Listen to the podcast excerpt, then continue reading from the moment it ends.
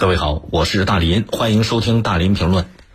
昨天下午五点多钟，徐州新型冠状病毒感染的肺炎确诊者杜先生治愈之后，走出了徐医附院的隔离病区。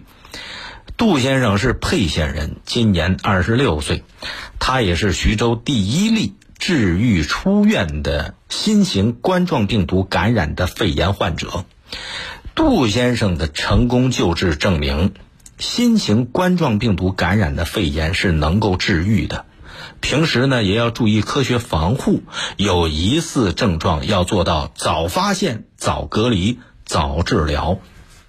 昨天有朋友问我说起这个事儿的时候，说是这到底是给治好的，还是他身体健康、抵抗力强自己好的呢？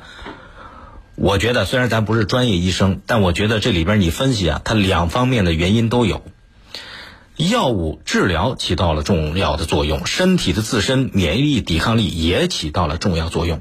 至少这个药物的治疗，啊，这些呃医务人员的付出，唤醒了他自身的免疫能力，所以这两方面都是很重要的。最近这段时间阳光越来越好了，风好像也越来越柔。随着这种紧急状态的日益积累，已经有越来越多的人盼望着生活能够早一天回归正常的道上去。但是不能着急啊！尽管好消息这几天越来越多，好多人治愈出院了吗？尽管天气也越来越暖和，但是防控疫情的这个形势还是比较严峻的。您可以在家里边放飞自己的想象，但是不能放飞自己的言行。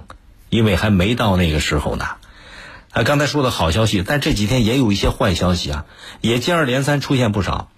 比方说，你看媒体报道的这些都是二月五号，山东潍坊市公安机关发布通报，说新冠状病毒肺炎患者张某芳隐瞒自己的旅行史和人员接触史，结果导致六十八名医务人员被隔离了。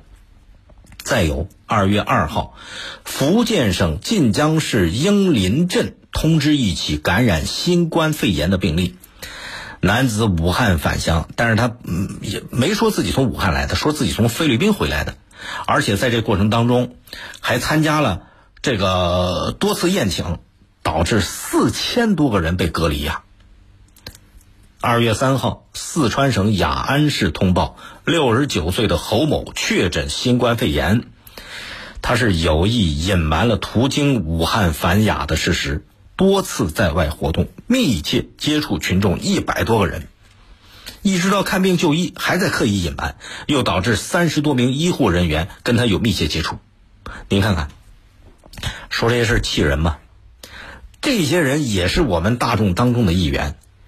一线医护人员舍生忘死，在抗疫前线奋力喷呃奋力拼搏，流汗流血。就这些人在后方频频放火，这些人是病毒派来的卧底呀，在这煽风点火，帮病毒在大肆的感染其他人。所以对这些人要严厉谴责，从严法办。但是反过来，我们每个人也得扪心自问，问问自己，尤其是从外地从湖北返程的自己。你有没有如实填写健康的申报表？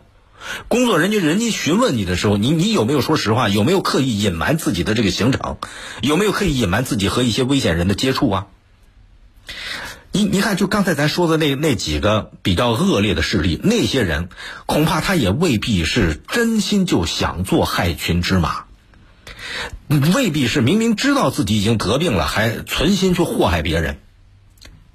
但是就是因为心存侥幸，总觉得不至于那么巧那么寸，凭什么偏偏就我感染了，我然后我就感染别人呢？所以就导致瞒报谎报，结果害人害己，老鼠过街人人喊打。你说这种人谁不恨呢？就变成罪人了。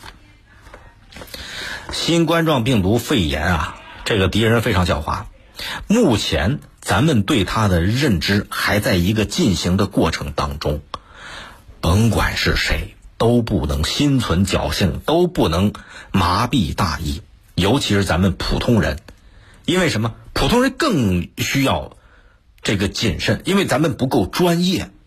你不是专业的医护人员，不了解自己身体状态，就更不能心存侥幸，得多有敬畏之心呐。